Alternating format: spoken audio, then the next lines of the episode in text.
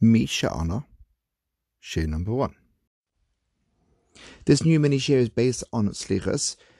Now, understanding that not everybody listening to the share is saying Slichas every single day, but we do have this passage on the night of Yom Kippur.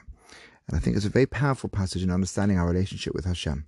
This passage towards the end of the of the Slichas text, in all versions, says, Mi She'anah who to the one who answered person X in history, who Ya'anenu, he should answer our prayers as well. So the first one is Mi She'anah Avram Avinu. So Hashem, who answered Avram Avinu on Mount Moriah, he should he should answer our tefillahs. So Avram Avinu on Mount Moriah, by the Akedah story, has his beloved, precious child tied to an altar. Now, there are conflicting midrashic perspectives on this story. Some see Avraham as being totally, totally stoic through the whole experience, not giving into any emotional feelings at all, and he's just focused on doing the will of God. But there are traditions that see Abraham, in a very human perspective, really struggling and having to overcome his fatherly tendencies, natural morality, now, here's a man that's been spreading monotheism. You don't have to kill in order to get close to God. And all of a sudden, he is being put through such an experience. Abraham looks at Yitzchak, at all his dreams, his, his career of spreading the message of God, of leaving his family behind and going to the promised land. Presumably, it was going up in smoke if he'd killed his son and then burnt his body as a sacrifice. What would have been Abraham's feelings at the time? Perhaps you can fill that, fill that answer in for yourselves, or let's just think for a moment. There's moments in life where you think, how can I possibly go on? Nothing makes sense to me. Maybe that's the feeling that we have when we read this pasuk to the one who answered the man who was in a situation of, I don't understand what Hashem wants from me. He's made all these promises to me that I'm going to have a, a father of a great nation and it's going to be successful. But the child that's going to do that for me is now uh, commanded he should be sacrificed.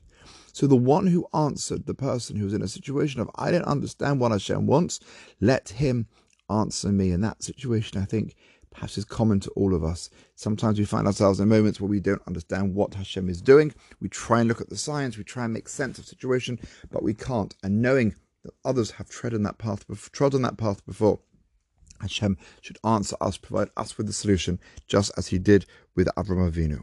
And then the text moves one generation down. Now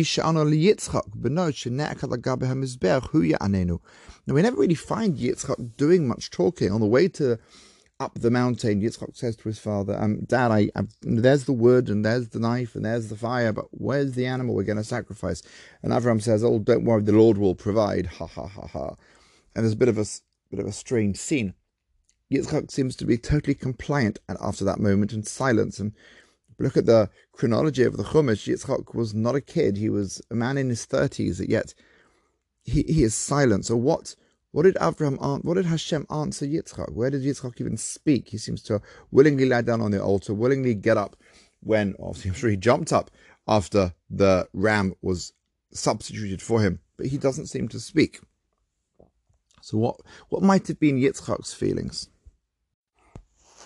So the rabbis make it clear that Avram and Yitzchak both walked. They walked together. They were in harmony, wanting to do the will of God.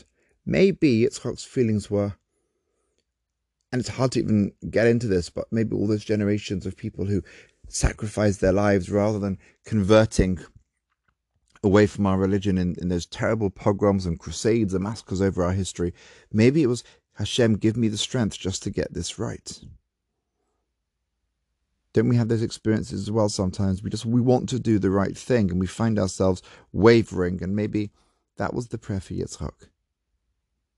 So the God who gave me the ability to get it right, to be successful, to live up to myself, to to fulfill my potential, to to to give myself to you in the way that I believe I'm being commanded. So maybe that's our prayer.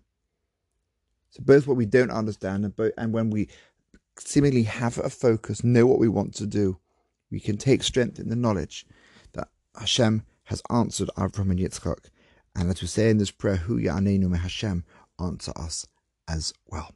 Take care, have a good day.